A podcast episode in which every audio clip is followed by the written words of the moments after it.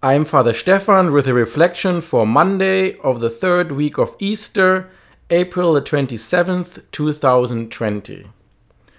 While reading today's readings, I was struck by my perception of a juxtaposition between Acts and John's Gospel.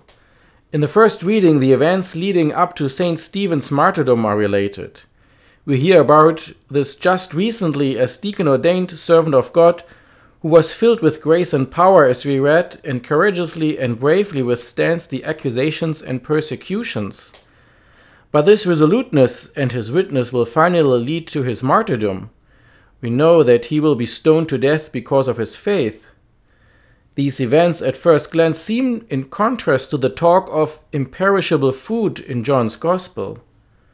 A reread touched me in a different way. St. Stephen is portrayed as being filled with wisdom and the Spirit. The question to me is how this happened in the face of death, and yet at the same time he was able to still proclaim the good news. The answer to that may be found in John's Gospel.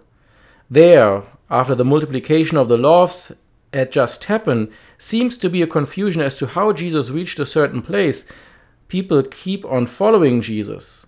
But Jesus points out to them that their purpose in following him is only very earthly. They are fascinated by the miracle of the multiplication of the loaves.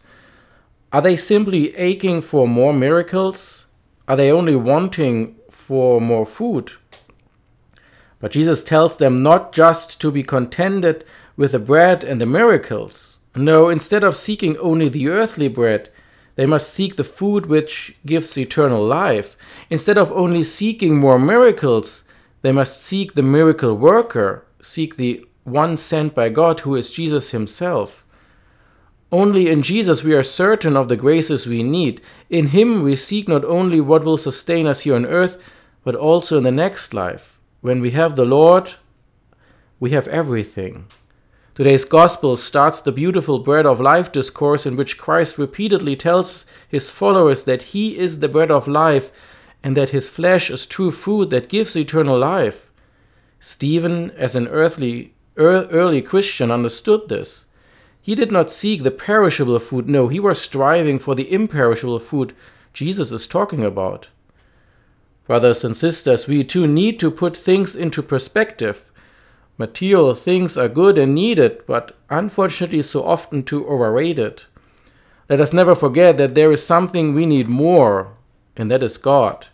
Only by following and believing in Jesus, our perennial hunger will be satisfied because He takes all inordinate desires from us and restores us to life of doing good every day, everywhere.